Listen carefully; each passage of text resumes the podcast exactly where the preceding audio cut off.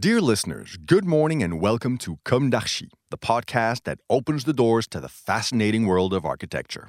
For newcomers, let me introduce myself. I'm the spokesperson of Anne Charlotte Depondt, PhD in History of Architecture, published author, head of a communication and development agency based in Paris, France, dedicated to architecture. Let's meet every week to discuss culture and architecture with specialists and learn how to look at projects through a context and diversity lens. Thank you for being with me today, and now it's time for talent.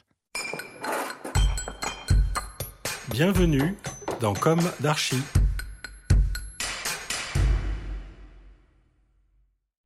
Dear listeners, good morning.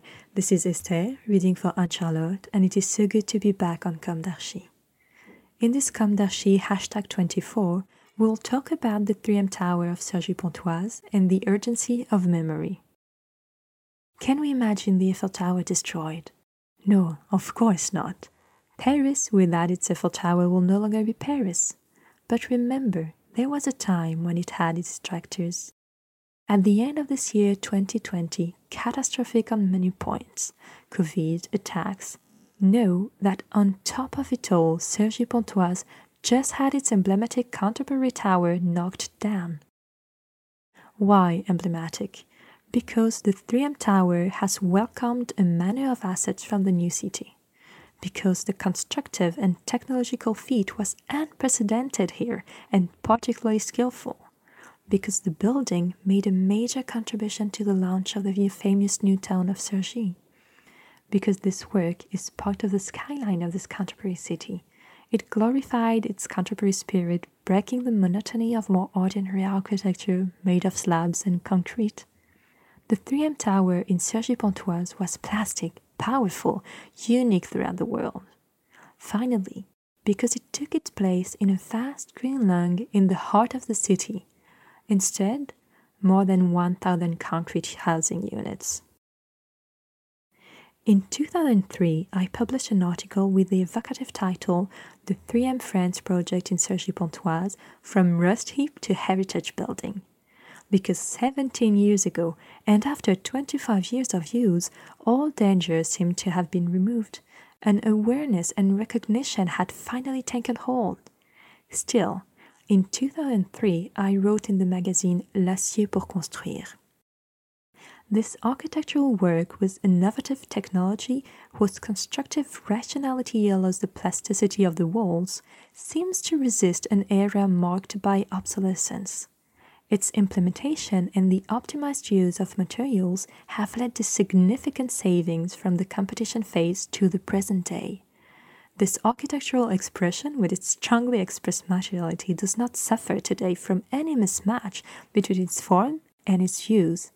On the contrary, to the great satisfaction of the project owner, who is still a user and owner, it responds to the perpetually changing use induced by contemporary economic laws. However, the danger was indeed there. A first sign had appeared in the aftermath of the 2001 attacks. The tower, then recently magnified by a lighting system, suddenly fell into darkness. We must not give the terrorists bad ideas. Time passes. I defended my doctoral thesis on the history of architecture in 2004. Metal Construction Paul Depondt Architect, revealing this hitherto little known page in the history of contemporary architecture. I received congratulations from the jury and from some of the major actors who have known history. Then one day in 2013 or 2014, my memories are hard to remember, a call from one of the directors of 3M. You will have to resign yourself. The 3M tower will be demolished. The sky fell on my head. As a former employee of Cergy Pontoise, because I was employed in the Cergy Pontoise architecture agency of Paul Depondt, the architect who designed the tower and also my uncle, I asked around. It was reported to me by word of mouth that the city authorities no longer wanted this tower. On the other hand, I am told that Dominique Lefebvre, former mayor of Cergy-Pontoise and director of the Communauté d'agglomération, has done everything possible to save the tower. I'm chatting live with Dominique Lefebvre at a trade show. and I try to convince him. He seems very uncomfortable to me. Where does the truth lie? In the end, it doesn't matter, since the axe has fallen.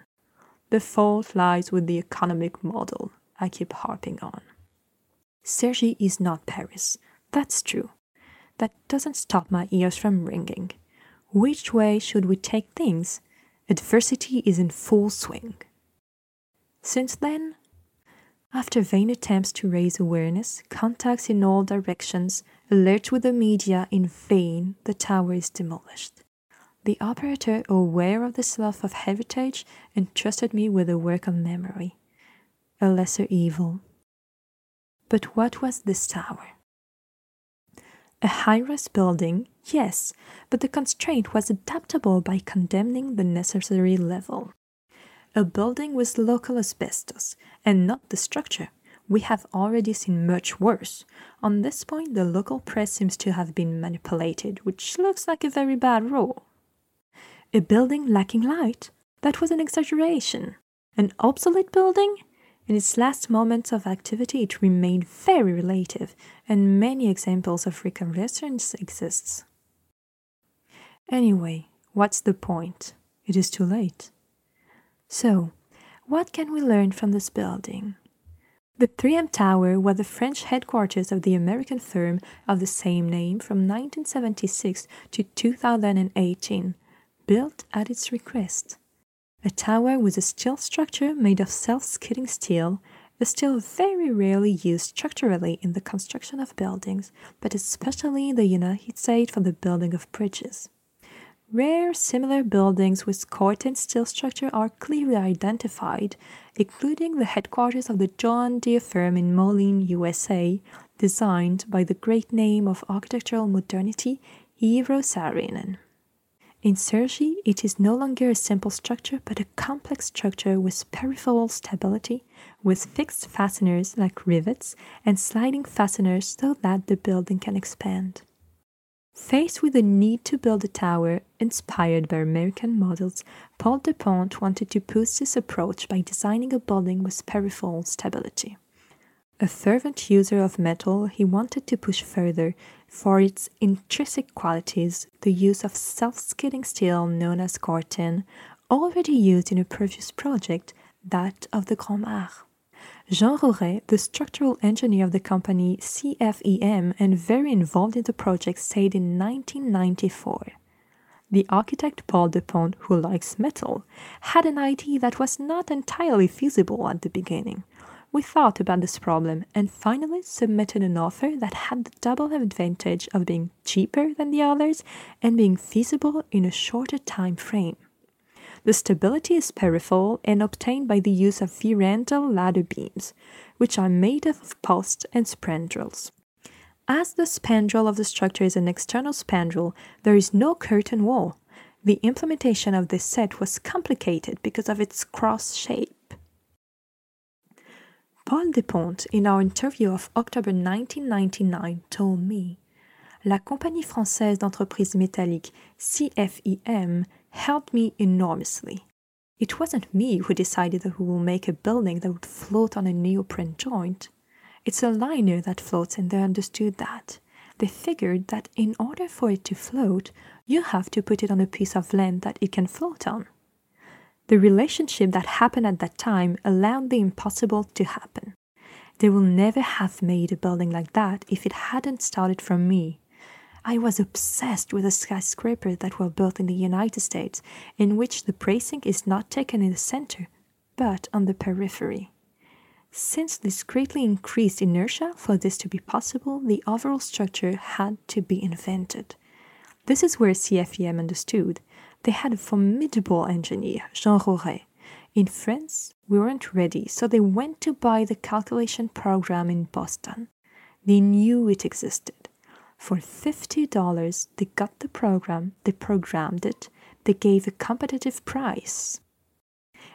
In the 2000s, the project management flattered the building's ability to adapt to the permanent changes in internal distribution since 1976 more than 25 years of use. Since corten steel must remain in the open air, the facade requires no special maintenance. The savings in maintenance costs allows for optimal maintenance. In 2019, at the time of the demolition, it is planned to dismantle the structure and reuse the materials. An ecological approach and consciously anticipated by Paul Depondt? To top it all off, for the brutal change in land policy on the part of 3M in the years 2010 does indeed condemn the building. In order to keep 3M in Cergy, the public authorities are embarking on a new real estate strategy, making the most of this immense property in the heart of the city where the tower is located. Another 3M headquarters designed by Jacques Ferrier is being built next door. Time, money, and a lack of knowledge will have taken their toll on the skillful architecture. Well, bye bye, everybody. See you next week with a resilient project. Take care of yourself. Bye.